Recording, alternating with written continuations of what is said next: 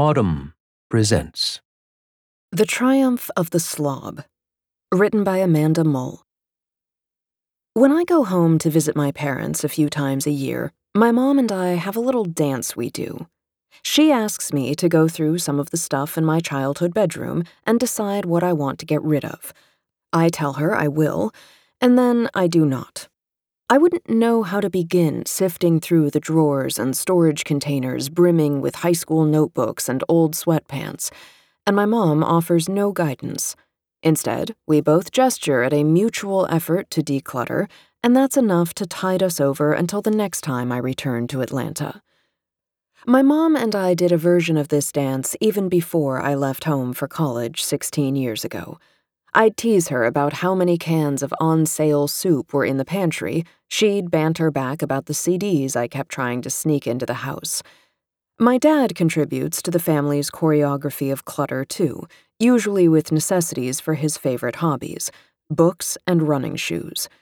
Now, separated by 750 miles, Mom and I keep limber for our occasional performances over the phone, vowing to each other that we're going to clean out our closets or organize our freezer, finally. Those promises are generally hollow, but it's nice to think about fulfilling them.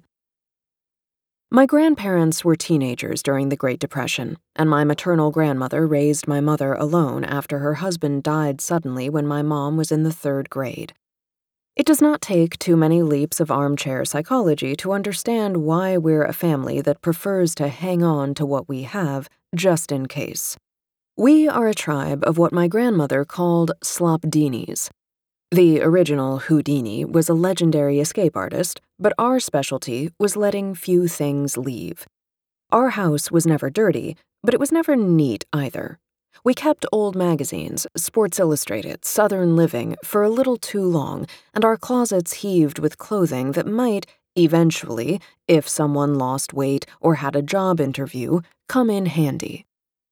In adulthood, I've moved into apartment after apartment determined to find the domestic success that eluded my mother. I resolved to buy fewer, higher quality things, and only when I could afford them. And I would conquer the shameful habit of refusing to let go. A decade and a half into my quest, my record has been middling. My own stack of old magazines is mostly N+1s and Bon Appetit, suggesting that although I have grown a bit tidier than my forebears in certain ways, I've mostly just become more pretentious. My penchant toward clutter has always felt like a character flaw, but one of the milder ones. Now, inside my home, like millions of other Americans lucky enough to have a laptop job, I've spent months shuffling around and tripping over all the stuff I tried for years to ignore or throw out. But instead of the self-recrimination that usually arises when I'm forced to confront my attachment to my things, I've felt only relief.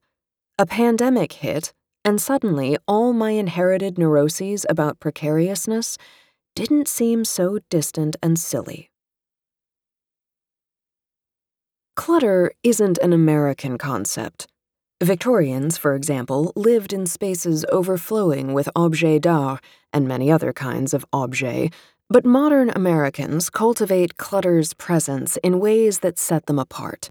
While previous generations had plenty of stuff, they would accumulate those things over a lifetime and value that process, says Susan Strasser, the author of Never Done, A History of American Housework.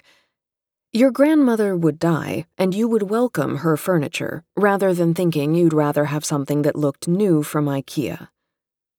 The shift from accumulation to consumption took place between the 1880s and the 1920s, a period Strasser says caused a seismic shift in people's relationship to the material world. Before that, most possessions were either made at home or bought from peddlers, local craftspeople, or general stores.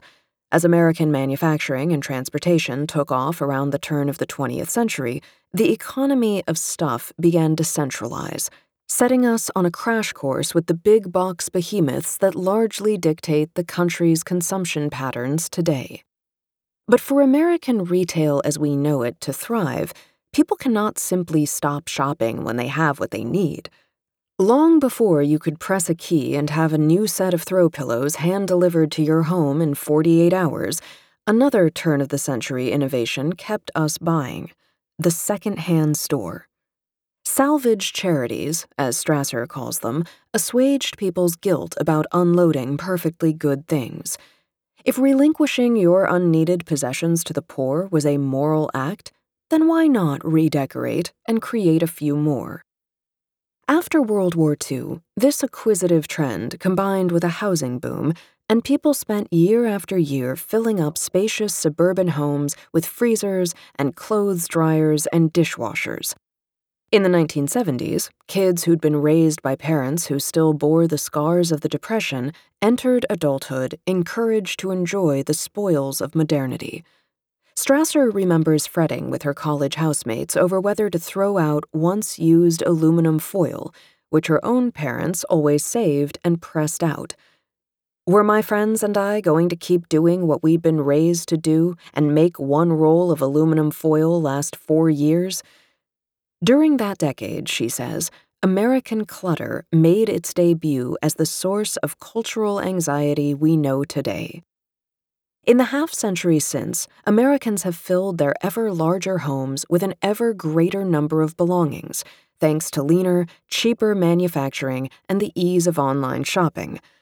A 2019 survey found that 1 in 10 Americans rents extra storage space. The television series Hoarders has run in some form for 10 seasons, providing a lurid cautionary tale of the country's pathological clutter bugs and the emotional pain their habits reflect. I've watched the competing forces of scarcity and excess tug at my mother for more than 30 years. She holds on to things because she knows firsthand that deprivation can come without warning. She buys new things not just because the country's economy has turned shopping into a pastime, but because that's how Americans are supposed to radiate stability and success. Psychologists have found that in many cases, people who cling to too much stuff are responding to some sort of anxiety about loss, financial instability, even body image, and that clutter itself is often a source of stress. Having too much stuff might sound like a problem of affluence, but the country's clutter tends to accumulate in the homes of working people, for whom the dangling carrot of financial stability and the lurking possibility of ruination are always present, the procuring and the keeping an attempt to attend to both. That, of course, is why a cluttered home is both so common in America and so unseemly. You're not supposed to admit that everything might go wrong. Of course, everything has gone wrong. A few weeks into coronavirus quarantine, a reader who had cleaned out his home according to the decluttering guru Marie Kondo's ultra-popular KonMari method emailed me to ask if I had heard from anyone else who was regretting that move. He'd been happy with the results until the country's circumstances had abruptly changed and his family ended up reordering some of the same board games and casual diversions they had parted with back when their lives were busier and the boxes were taking up space in a closet. Packing light for a lifetime has its perks, but it's not a strategy that's highly adaptable to sudden unemployment or overburdened supply chains. America's economy asks its residents to cycle new things in and out of their home constantly, and for decades, the process has looked like a perpetual motion machine to all but the poorest among us. When the pandemic hit, it became clear that the process was much closer to musical chairs. Tossing everything that isn't just right in the moment is its own kind of privilege, which is why Kim Kardashian's house looks like a mausoleum and why the set for the anti-capitalist film Parasite is all sharp edges and sleek wood. The pursuit of domestic perfection should be done only by those who don't have to worry about what unforeseen wants or needs might lie ahead.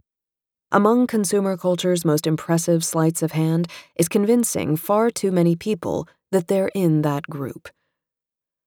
My clutter, animated by the catastrophe for which it had been waiting, is no longer a moral failing or character deficit. It is, in 1,000 unexpected ways, a savior. And it feels bizarre that in the recent past, I regarded my extra jars of on-sale spaghetti sauce and the t-shirts I never parted with as slightly disgraceful. The whole world now lives in the future my family always planned for, where an abundance of spaghetti sauce and cozy old shirts is among the best-case scenarios available to people living regular lives. I fought it for some 30 years, but now I'm willing to admit it. My mom was right, and the Slopdinis have a point. This article was read by Julia Whalen. If you enjoyed this production, find the best long-form articles read aloud in the Autumn app, available now for iPhone and Android.